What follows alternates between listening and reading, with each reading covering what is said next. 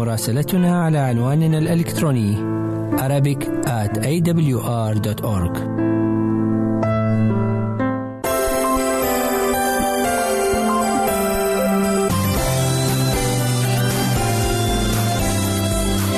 أنتم تستمعون إلى إذاعة صوت الوعد. هل تغير الصلاة فكر الله من نحو المصلي؟ وإن كانت الإجابة لا إذا فلماذا نصلي؟ والأهم ما هي الصلاة المقبولة لدى الله؟ هذا هو موضوع حلقتنا اليوم فابقوا معنا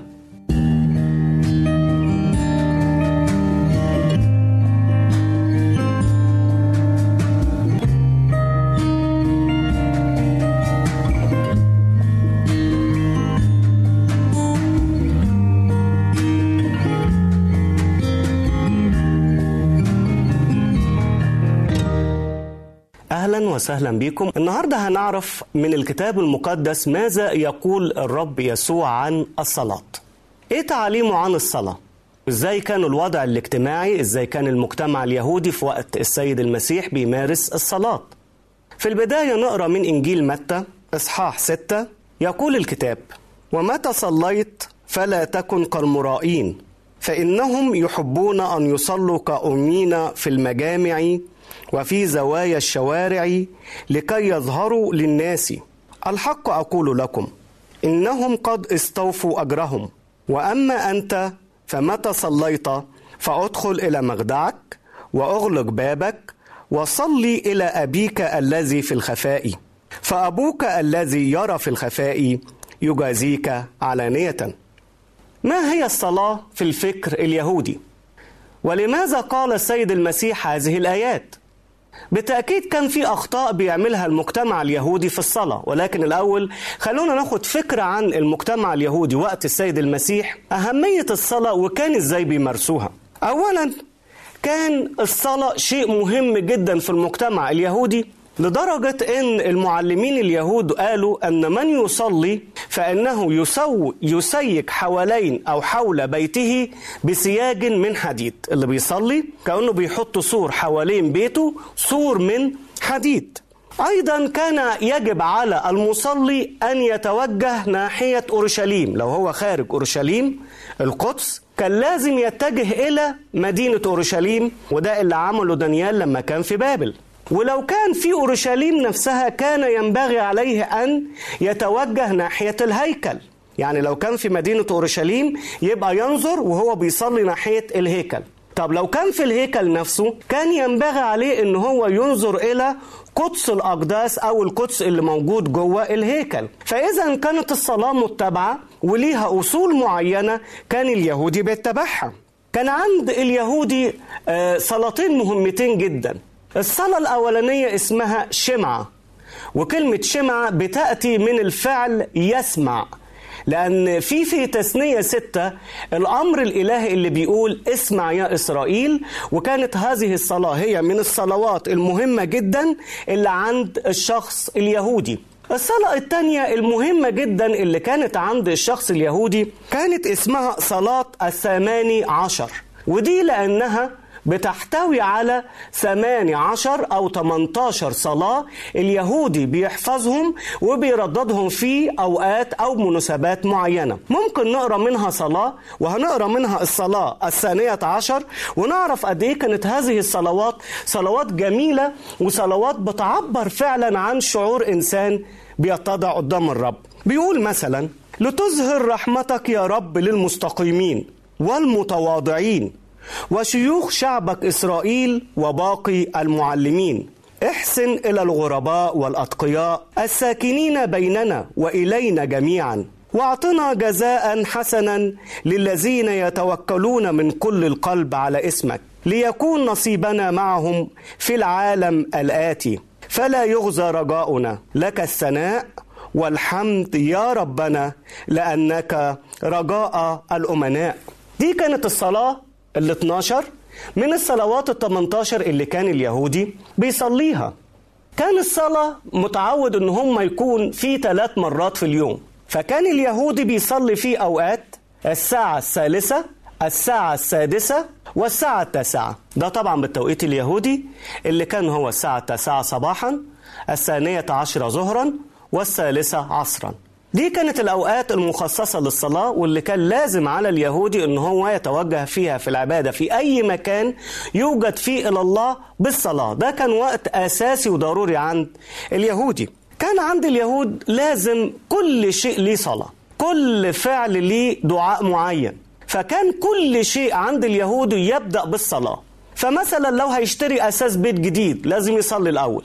لما الشمس تطلع يصلي لما الشمس تغيب ليه صلاة معينة. لما يدخل الحمام لازم فيها صلاة قبل الدخول وصلاة بعد الدخول. لما ياكل قبل الأكل في صلاة كل ده صلوات محفوظة أو أدعية. وبعد ما ينهي الأكل لازم يكون أيضا في صلاة. وهلم جرة لو مشي في الشارع بداية المشي يكون ليه ها دعاء معين ولما يوصل يكون في دعاء آخر. وهلم جرة فكانت الحياة الدينية أو طالب الشريعة عليه أنه يحفظ كمية كبيرة جدا جدا من الأدعية والصلوات عشان يرددها في كل خطوة هو بيعملها. ده كان الفكرة العامة عن الصلاة بالنسبة لليهودي. كان الطريقة اللي بيصلي بيها اليهودي عموما أنه هو يقف رافع إيديه لأعلى ويحني رأسه إلى أسفل.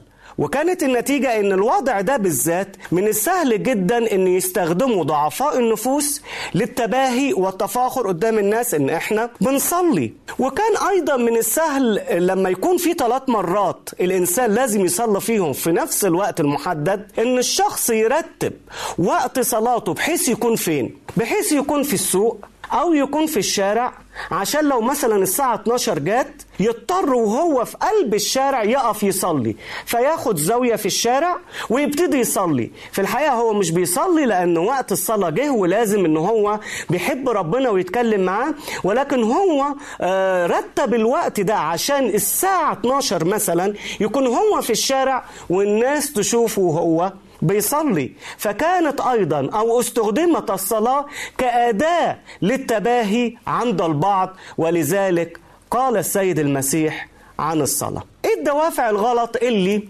انتقدها السيد المسيح في الصلاة؟ بالتاكيد السيد المسيح لم ينقد أو يوبخ الصلاة كصلاة. فالصلاة شيء أساسي وضروري في الحياة.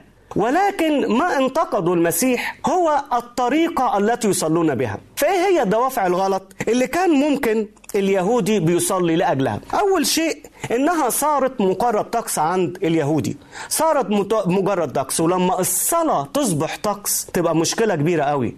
إن الإنسان فقد معناها. كلمة حتى الصلاة بالعربي حلوة قوي. يعني جاية من كلمة صلة. صلة يعني علاقة. فالصلاة إحنا مش بنعملها فرض.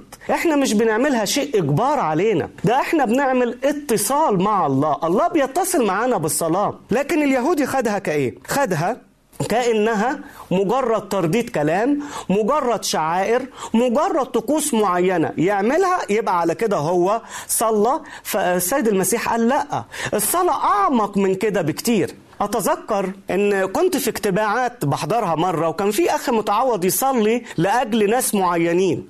وكانت في أخت مريضة بيصلي على طول كل اجتماع بيصلي إليها. لكن مشيئة الرب إن هي ارتاحت وركضت على رجاء القيامة اتوفت. فجئت بعد الوفاة إن نفس الأخ بيصلي وبيطلب برضه ليها الشفاء.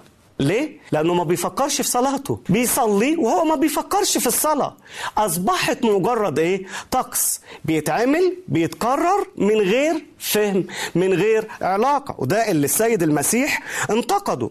الحاجة التانية اللي انتقدها السيد المسيح إن كانت الصلاة بالنسبة للمجتمع وقتها موجهة للناس وليست لله. عشان كده السيد المسيح قال لهم أنتوا بتصلوا في زوايا الشوارع لكي تظهروا للناس. أنتوا بتصلوا لمين؟ للناس. الفريسيين وقت السيد المسيح اتعودوا يعملوا شيء عشان يظهروا بالتقوى أمام الناس. اتعودوا إيه؟ اتعودوا إنهم لو شافوا امرأة ماشية في شارع إن هم يغمضوا عينيهم لحد ما يخبطوا في أي حيطة وبالشكل ده دماغهم ممكن يخبط ويسيل دم منه ومكان الدم يعمل علامة هنا في الجبهة. فالناس أول ما تشوف العلامة دي يعتقدوا إن هؤلاء الناس أبرار ويقول يا شوف السمة اللي على وجهه ده بار ده ده راجل بيصلي ده غمض عينه ها؟ ده غمض عينه عشان ما ينظرش إلى امرأة. ده إنسان تقي. جه السيد المسيح وقال لهم كل الأفعال اللي أنتوا بتفعلوها دي أنتوا عملتوها لأجل الناس فأنتوا استوفيتوا أجركم من البشر. فهذا الفعل فعل خاطئ. لما أصلي لكي ينظرني الناس لكي يمدحني الناس لكي يظن في الناس حسنا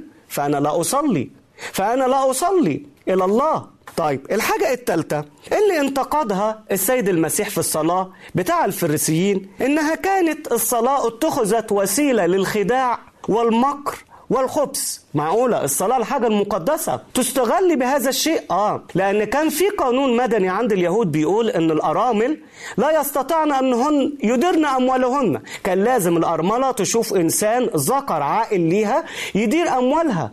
طب تختار مين؟ أكتر واحد بيصلي أكتر واحد بيصوم أكتر إنسان تقف وسط المجتمع. وعشان كده كانوا لعلة يطيلون الصلاة. بدل ما يصلي في خمس دقايق لا يصلي في نص ساعة. مش لأنه بيحب ربنا. لو بيحب ربنا وعايز يصلي عشر ساعات يصلي.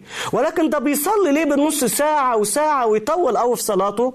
عشان الناس تاخد عنه فكرة كويسة يخدع الناس بتقوى مش موجودة فيه ويخدع الأرامل إن هو إنسان تقي ويستولي على أموالهن. وكون النتيجة إن الصلاة المباركة المقدسة تصبح وسيلة إلى الخداع وإلى الغش. وعشان كده السيد المسيح قال لهم إن صلاتكم مش مقبولة. كيف نصلي إذا يا أحباء؟ وكيف نتقرب إلى الله؟ هذا ما سوف نعرفه بعد الفاصل فابقوا معنا.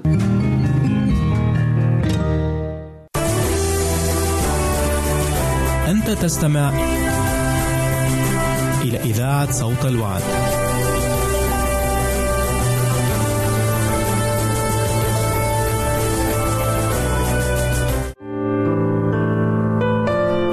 المستمع. يمكنك مراسلتنا على عنواننا الإلكتروني Arabic at awr.org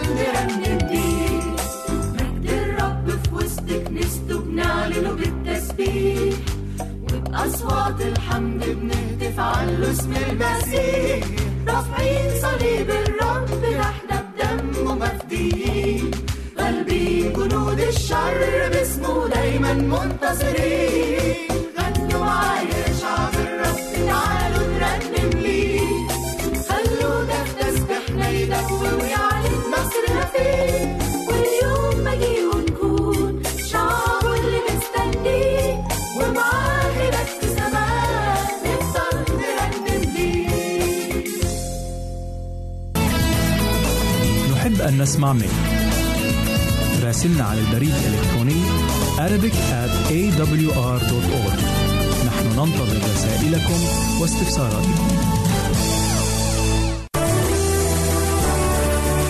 أنت تستمع إلى إذاعة صوت الوعد.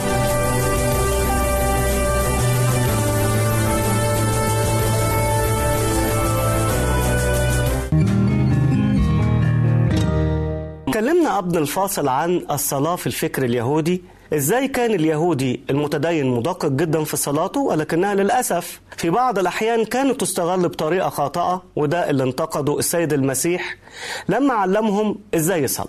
ده كانت الصلاة في الفكر اليهودي. طب كيف كانت الصلاة في الفكر المسيحي أو فكر السيد المسيح؟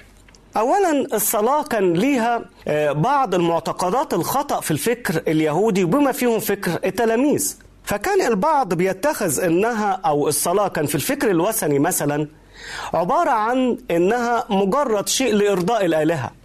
فمثلا في مصر كانوا بيقدموا عروس للنيل فتاة عذراء كل سنة عشان إله النيل يرضى عنهم ويفيض كل سنة بالماء الغزير. أيضا في المجتمعات الوثنية كانوا بيقدموا أولادهم بقرابين أو كقرابين وذبائح وصلاة إلى الآلهة لكي يتجنبوا شرورها. فللأسف الشديد أصبحت الصلاة هي نوع من تجنب الوباء والعقاب اللي الآلهة بتجيبه للبشر. ولكن السيد المسيح حب يقول لنا أن الصلاة حاجة تانية. الصلاة شيء جميل. الصلاة شيء رائع بين الإنسان وبين ربنا. فماذا فعل السيد المسيح؟ أولا السيد المسيح ارتقى بالصلاة من الفرد إلى الحب من علاقة العبد لسيده إلى علاقة الابن بوالده. هي دي الصلاة. إحنا ما بنصليش لإله جبار هينتقم منا فإحنا بنصلي له عشان يوقف الشرور اللي هيعملها معانا. لا بالعكس لا. لأننا نعلم أن الله محبة. ولذلك لأن الله محبة نصلي لمن يحبنا. ولسنا نصلي لأننا نطمع في ثواب أو خوفا من عقاب. ولكن نصلي لأننا نحبه ولأننا نريد أن نتلذذ بالعشرة معه. في فرق كبير بين اللي يصلي لمجرد الفرق الفرد وفي فرق بين الإنسان اللي بيصلي ان هو عايز يتجنب العقاب الإلهي وفي فرق للإنسان اللي بيصلي لأنه بيتلذذ بهذه العشرة مع الله. فرفع السيد المسيح مستوى الصلاة من الفرد إلى الحب. وماذا فعل أيضا؟ إنه يريد أن يعرفنا أن يعرفنا أن الصلاة ما هي إلا صلاة لله المحب. هنقدر نعرف آه، إزاي الله محبة؟ لما نكلمه.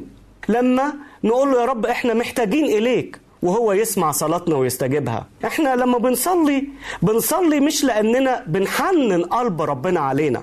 لا يا جماعة إذا إحنا بنصلي على كده يبقى الفكرة غلط في الصلاة. إحنا بنصلي لربنا لأن ربنا حنين بالفعل علينا وإحنا بنسأله عشان نأخذ ما قد أعطانا ويرغب في أن يعطينا. الله هو أب لينا والأب دايما بيرغب أنه يعطي أولاده. الأب دايما بيرغب إن هو يمنح أولاده البركات. مفيش أب ابدا بيخدع أولاده مفيش أب ابدا بيكره أولاده. بس الأب بيحب أولاده يقولوا له يا بابا إحنا عايزين كذا يا بابا إحنا عايزين كذا. ليه؟ لأن ده معناها إن هم بيتكلوا عليه بيحبوه بيثقوا فيه. وده نوع الصلاة اللي عايزه ربنا. فلما نيجي نصلي إحنا مش بنقول لربنا حن علينا بقى ها اعطف علينا بقى ده إحنا أنت ليه نسينا؟ لا لا هو نسينا ولا حاجة. ده إحنا دايما في مخيلته. ده إحنا مرسومين على كفه. ومن يمسنا يمس في حدقة عينه فإزاي صلاتنا هتحنن قلب ربنا علينا؟ لا يا حبيبي لا. الصلاة مش بتحنن قلب ربنا علينا. الصلاة بتظهر حنية قلب ربنا علينا. الحاجة الرابعة اللي اتكلم عنها إن الصلاة ما هي إلا نوع من الشكر والخضوع إلى الله. فما أجمل إن الإنسان يجي للرب شاكرا. طب نشكر ربنا على إيه؟ في أشياء كتيرة نشكر ربنا عليها؟ آه بالتأكيد فيه في الحقيقة إن كل لحظة بنعيشها في حياتنا تستحق الشكر لله لأن في كل نفس إحنا بناخده الله هو اللي بيديهولنا الله هو مانح الحياة. ألا تستحق الحياة لوحدها؟ إن إحنا نشكر ربنا ونقول يا رب إحنا بنشكرك لأجل كل ما تفعل. نشكرك يا رب لأجل الحياة لأجل البيت لأجل الأولاد لأجل الصحة لأجل الخيرات اللي أنت بتباركنا بيها. نشكرك يا رب إلا الآن لم تفنينا ولكن أنت ترحمنا. نشكرك يا رب لأنك لا تحاسبنا حسب أخطائنا ولكن تحاسبنا حسب رحمتك. عندما نصلي للرب يجب علينا إن إحنا نعرف شيء مهم يا أحباء إن إحنا مديونين للرب بكل شيء. وعندما نصلي فلا ينبغي لنا أن نتذمر حتى وإن كنا بنمر بظروف صعبة. حتى وإن كنا بنمر بظروف قاسية في حياتنا ولكن إحنا بنطلب معونة ربنا. وبنقول له يا رب ساعدنا وقوينا على هذه الظروف. ما يكونش في تذمر في الصلاة. فالصلاة ما هي إلا شكر وحمد للرب وإن إحنا بنشاركه في مشاكلنا اللي هو عارفها. وفي الآخر المؤمن الحقيقي بيصلي وبيقول يا رب لتكن مشيئتك يا رب لتكن إرادتك. يجي سؤال مهم يا أحباء هل الصلاة بتغير فكر الله؟ يعني مثلا إحنا لما بنصلي لو مثلا ربنا مخطط لنا شيء معين ربنا هيغير إرادته. لو إحنا طلبنا عكس ما هو مخطط في بعض الناس بيعتقدوا آه ربنا بيغير فكره. لكن الكتاب المقدس بيقول بكل وضوح لا الصلاة لا تغير فكر الله. الصلاة تغير فكرنا نحن عن الله. نقولها تاني الصلاة لا تغير فكر الله ولكن تغير أفكارنا نحن لتتفق مع أفكار الله. إزاي الحكاية دي؟ الله لا يغير أبدا ما يخرج من شفتيه. هو ما بيتفاجئش بحاجة ما بيعرفش شيء. فيش حاجة اسمها مخفي عن الله. لا الله يعلم النهاية من البداية. فمفيش حاجة اسمها الله اتفاجئ إحنا اللي بنتفاجئ. إحنا اللي بنستغرب. الله أنا ما كنتش عامل حسابي للحاجة دي. لكن هل نقدر نطبق القاعدة دي على الله؟ ليس الله انسانا. فيكذب أو ابن آدم فيندم. لا مش ممكن. مش ممكن الله يكذب أو يندم على شيء هو عمله. وعندنا أمثلة كتير بتقول إن الله لا يغير. إرادته حتى لو كان المؤمن بيصلي لهذا الشيء. فهنلاقي مثلا إن موسى لما كان على الجبل وكان ربنا بيكلمه ها؟ وعشان كده موسى سمي بكليم الله لأن الله سبحانه وتعالى كان بيكلمه. طلب موسى طلب غريب جدا. طلبه قال له إيه؟ قال له يا رب اريني وجهك. ده مين اللي بيتكلم؟ موسى. موسى اللي الرب اختاره نفسه. قال له يا رب اريني وجهك. تفتكروا ربنا استجاب لهذه الصلاة؟ قال له لا. قال له لا يقدر أحد أن يراني ويعيش. يا موسى أنت إنسان. لسه ما اتغيرتش فيك الطبيعة الخاطئة. لا يقدر أحد أن يراني ويعيش.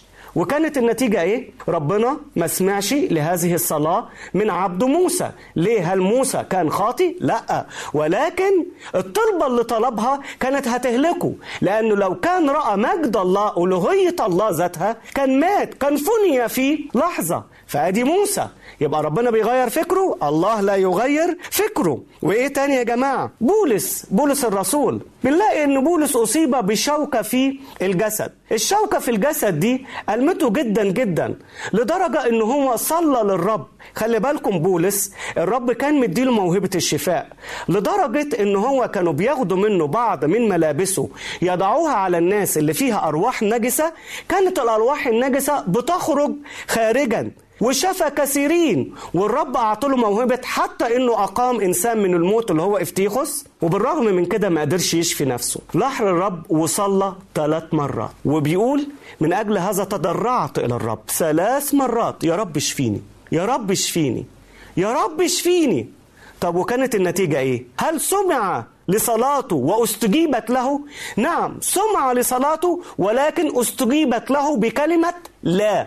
أنا سمعت صلاتك يا بولس ربنا بيقول ولكن لن أستجيبها لك بما تريد سأستجيبها بالطريقة التي أريد أنا. إزاي يا رب؟ يقول هخلي المرض زي ما هو هخلي الشوكة زي ما هي. أنت هتفضل زي ما أنت. طب إيه الحكمة من كده يا رب؟ هو لو بولس مش كان إنسان سليم كان هيكون ده أفضل؟ فعلا كان هيكون ده أفضل. ولكن ربنا لأنه شاف إنه ممكن بولس لو ما كانش فيه الضعف ده يتكبر ويرتفع قلبه على الله فربنا حماه بهذا الشيء وقال له مش هستجيب صلاتك. اذا الصلاة لا تغير فكر الله. إذا لماذا نصلي؟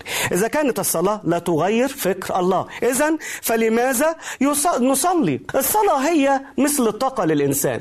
لو في مصباح كهربائي محتاج إيه؟ محتاج كهرباء. لو ما فيش كهرباء ما فيش نور. هكذا الإنسان. إحنا بدون الله أموات. أموات بالخطايا والذنوب. ما فيش اتصال يبقى في موت. الحاجة التانية إيه؟ إن بالصلاة إحنا بنفتح خزائن السماء. هي المفتاح اللي الرب ادهولنا وبيقول لنا بيه هتفتح خزائن السماء عشان تاخد البركات اللي موجودة في السماء. ده موجود في لوح 11 9 و10 وأنا أقول لكم اسألوا تعطوا اطلبوا تجدوا اقرعوا يفتح لكم. لأن كل من يسأل يأخذ ومن يطلب يجد ومن يقرع يفتح له.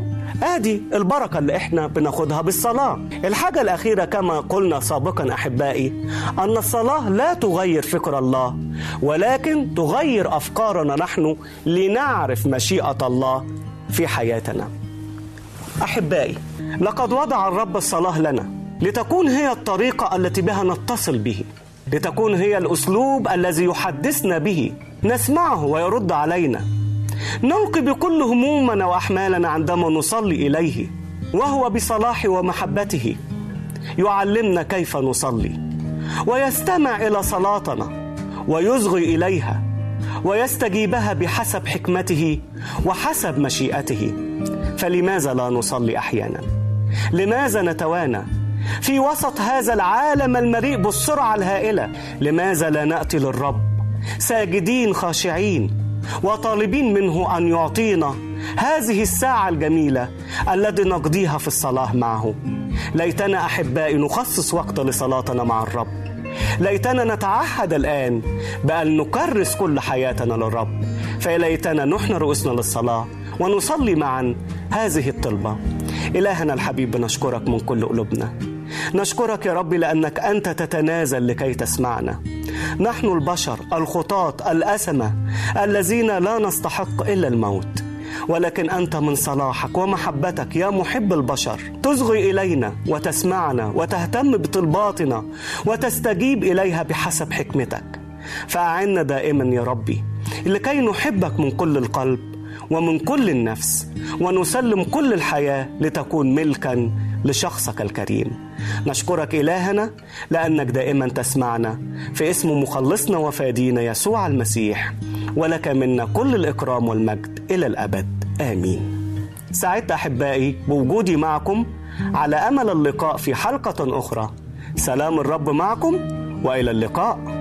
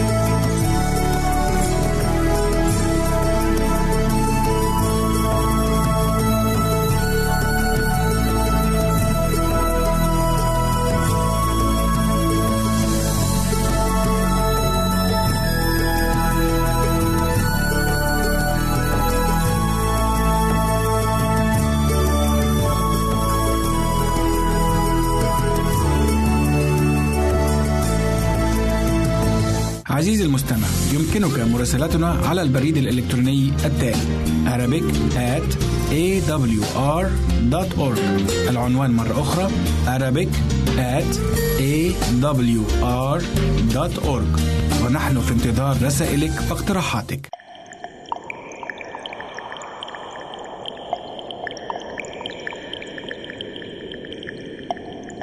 حاضن في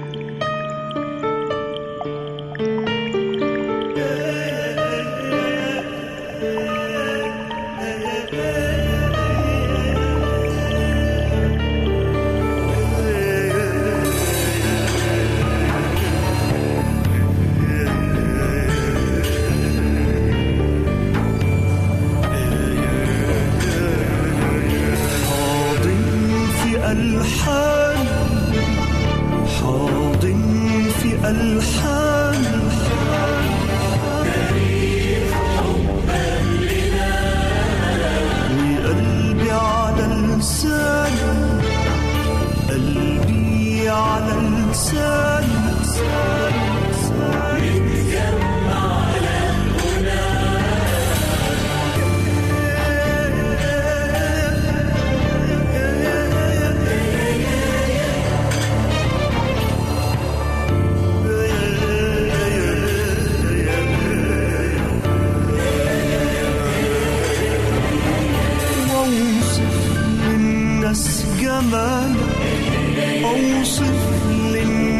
جمالك وحنانك وحنانك على البشر وأشهد لحضور جلالك أشهد لحضور جلالك وأنا غايب أنا غايب عن الوطن وأوصف للناس جمالك أوصف للناس جمالك وحنانك وحنانك على البشر. واشهد لحضور جلالك. أشهد لحضور جلالك وأنا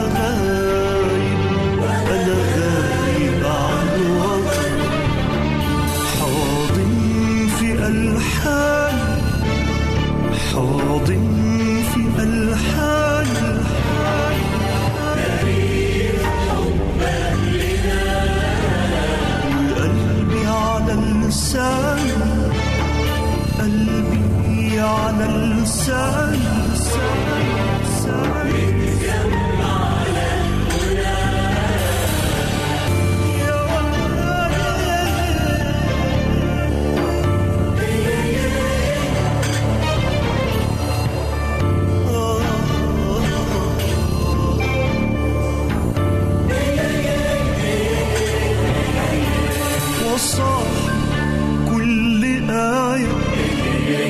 يا نصاح كل آية شيلاني شيلاني في قلبها وأقلب في الحكاية أقلب في الحكاية.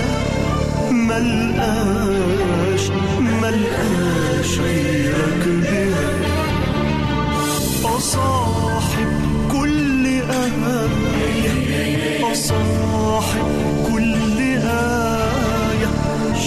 شيلاني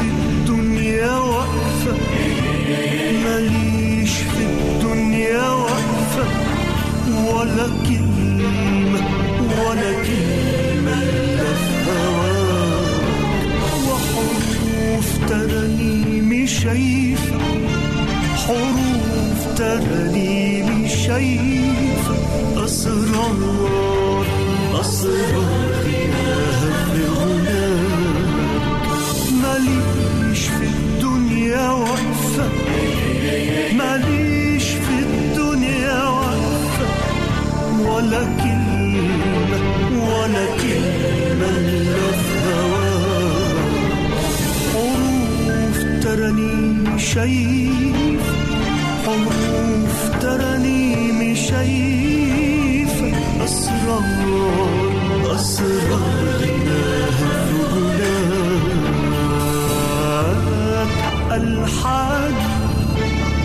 حاضن في ألحان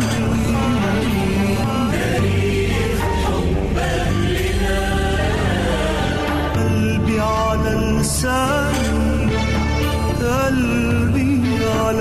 على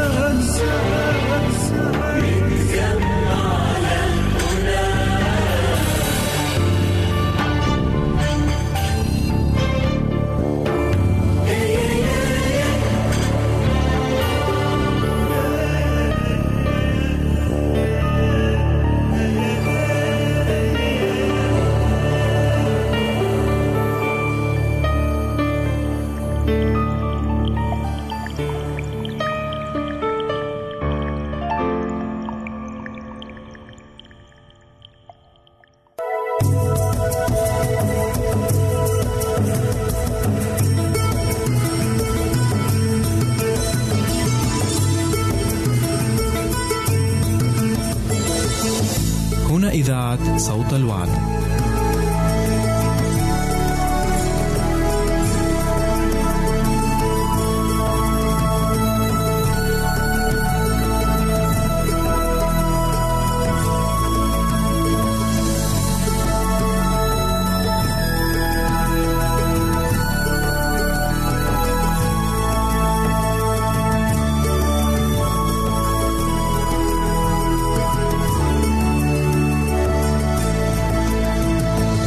أعزائي المستمعين سلام الله عليكم. نرحب بكم في هذا البرنامج أضواء على الصحة.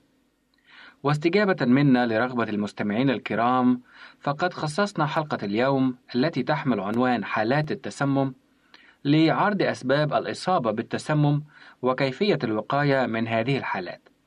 وبالرغم من أن هذا الموضوع يهم الأطفال بشكل ما إلا أنه مخصص للجميع بوجه عام. راجين لكم الخير والعافية.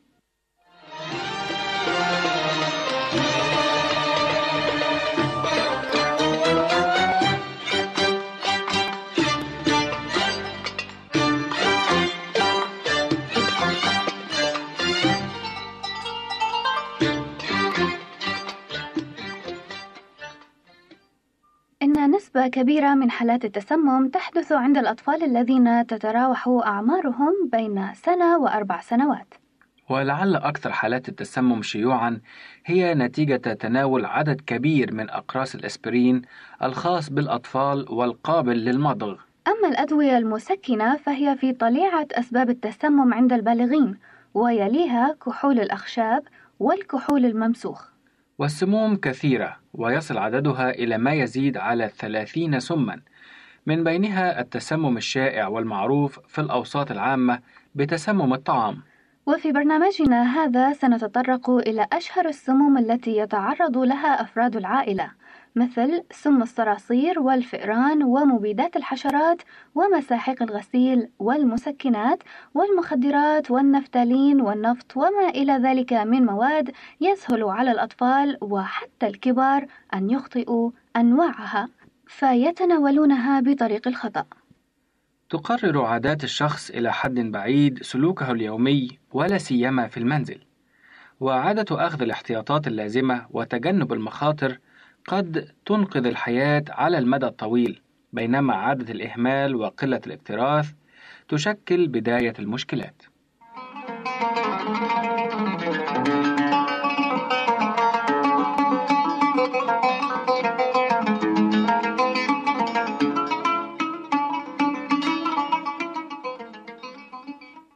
كيف تقي منزلك من السم؟ أولا احتفظ بكل العقاقير والأدوية والمواد السامة والمواد الكيميائية المنزلية بعيدا عن متناول الأولاد. تذكر أن الأولاد في وسعهم التسلق. ثانياً لا تحفظ المنتجات غير الصالحة للأكل على الرفوف المعدة لتخزين المؤونة. ثالثا احتفظ بجميع المواد السامة في آنيتها الأصلية ولا تنقلها إلى أوعية ليس عليها إيضاحات. رابعاً أتلف الأدوية عندما لا تعود صالحة أو قابلة للاستعمال ولا تضعها حيث يمكن أن يصل الأولاد إليها ويستحسن أن ترمى في المرحاض. خامسا عندما تقدم للأولاد دواء ذا نكهة طيبة وبألوان زاهية سمه دائما دواء ولا تسميه حلوى أبدا. سادساً لا تعطي ولا تتناول دواء في الظلام. سابعا اقرأ الإيضاحات على المنتجات الكيميائية قبل استعمالها.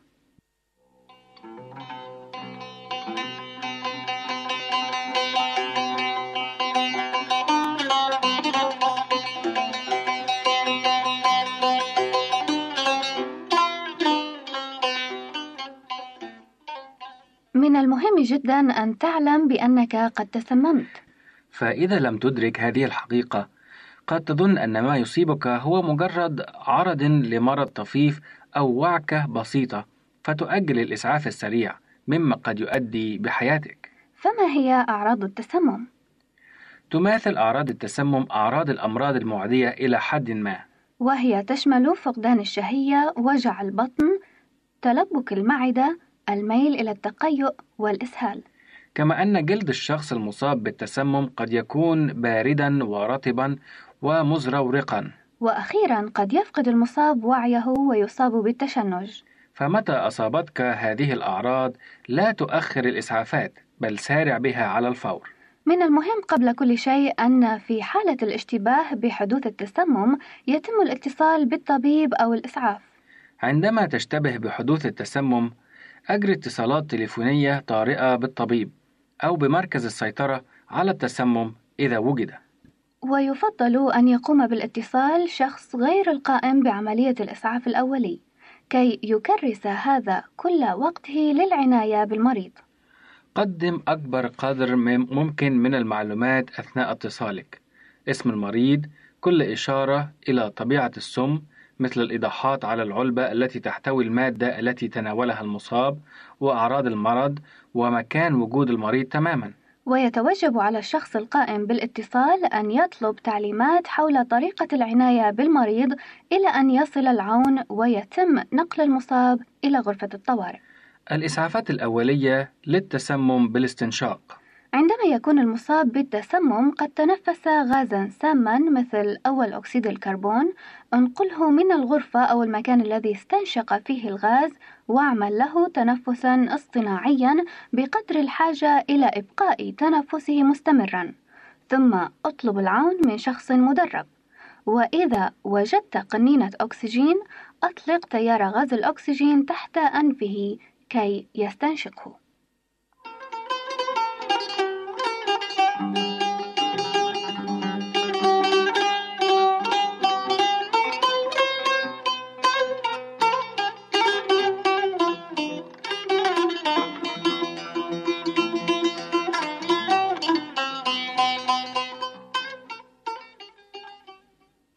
الإسعافات الأولية في حالة التسمم من خلال الفم. حاول التعرف على طبيعة السم أو الدواء المبتلع. أعطي هذه المعلومات وغيرها إلى الطبيب أو فرقة الطوارئ أو مركز السيطرة على السم عند إجرائك المكالمة التليفونية. احفظ الوعاء الذي كان يتضمن المادة المبتلعة إذا وجد وأي جزء متبقي من السم أو الدواء. واحتفظ أيضا بمحتويات المعدة عندما يتقيأ المريض حتى يفحصها الطبيب أو الشخص المختص بمعالجة التسمم. إن نوعية الإسعافات الأولية لشخص ابتلع سما أو جرعة كبيرة من الدواء تعتمد على حالته الحاضرة وعلى نوع السم أو الدواء الذي ابتلعه. عندما يكون المصاب قد ابتلع مادة بترولية مثل الكيروسين أو الجازولين أو البنزين أو كل مادة لتخفيف الدهان أو الفينول أو النفط أطلب العون من شخص مدرب أنقل المصاب إلى المستشفى لأنه يوجد خطر عظيم في أن يصاب بنوع خطر من أمراض الرئة. استعمل التنفس الاصطناعي الذي يؤمن حاجته إلى الاستمرار في التنفس وإذا وجدت قنينة أكسجين دع تيار الأكسجين يمر تحت أنفه كي يستنشقه.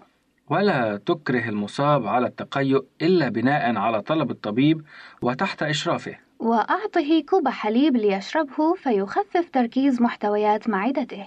ويمكن أيضا إعطاؤه بياض البيض أو موزا مهروسا بواسطة الفم كي تهدئ الأعضاء الملتهبة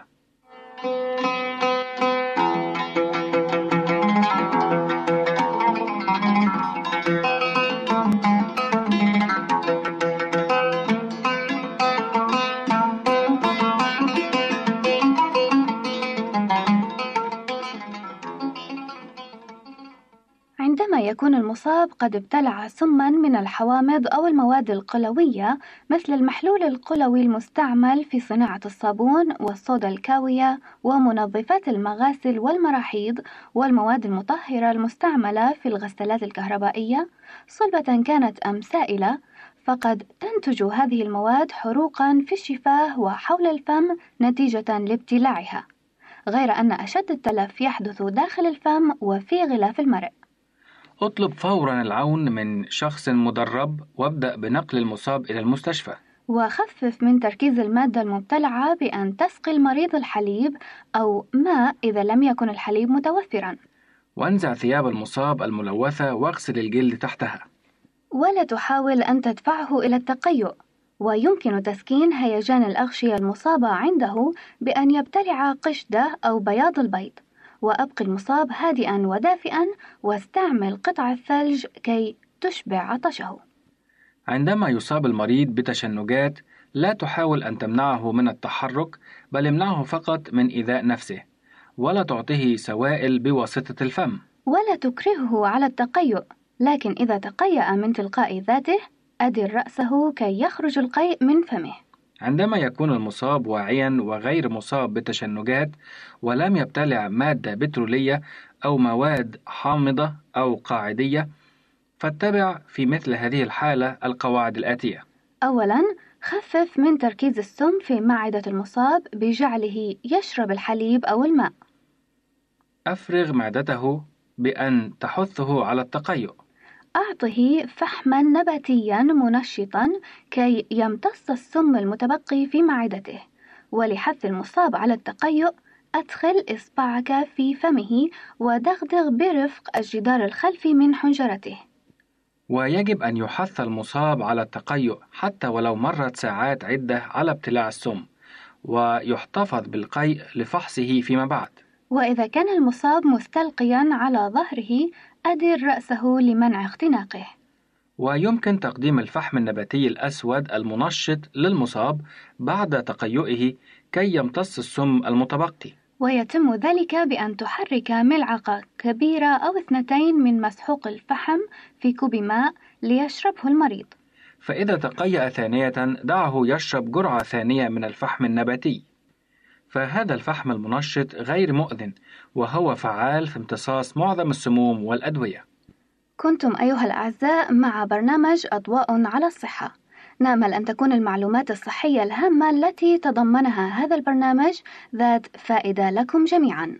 أطيب تحية من سامي سعيد. وهنا سليم. إلى اللقاء. عزيزي المستمع يمكنك مراسلتنا على عنواننا الإلكتروني Arabic at awr.org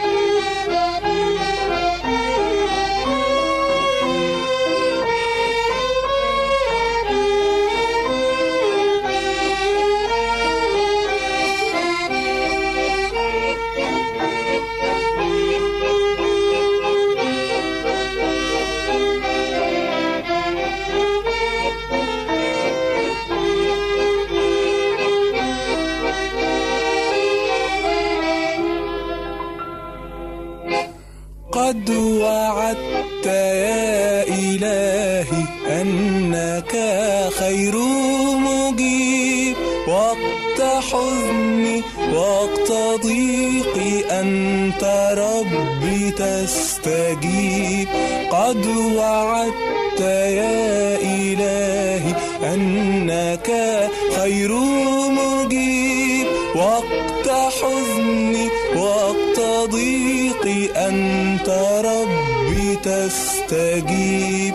تنقذني فأمجد اسمك يا حبيب تنقذني؟ فأمجد اسمك يا حبيب. في تعاون البلايا إذ تخونني القوى أرفع النفس إليك راجيا رب الحمى في تعاون البلايا إذ تخونني القوى. أرفع النفس إليك راجيا رب الحمى.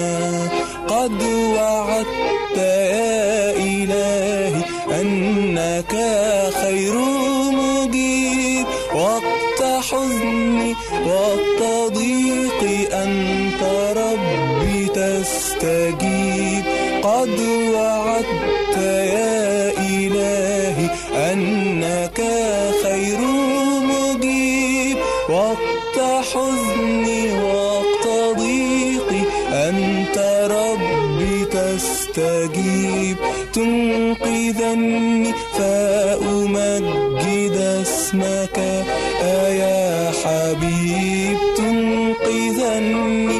فأمجد اسمك يا حبيب. كل شيء يجري حولي رتبته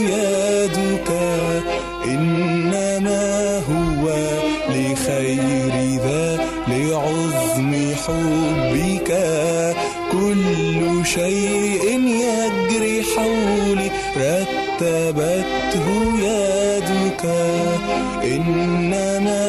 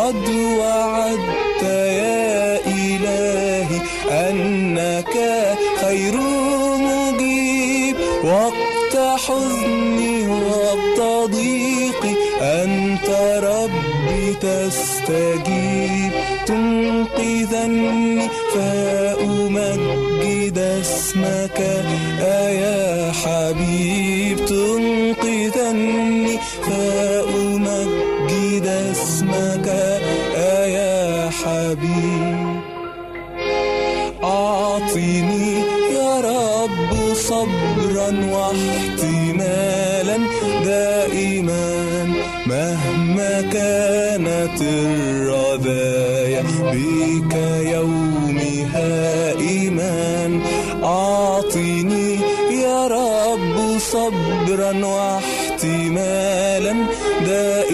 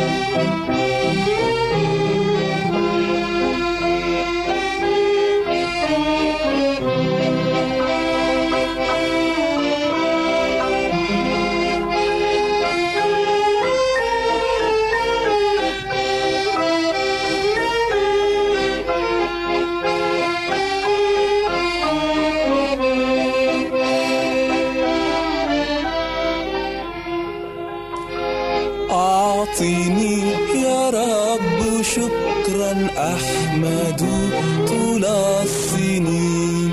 تعطي تأخذ إلهي ملكك ربي الأمين.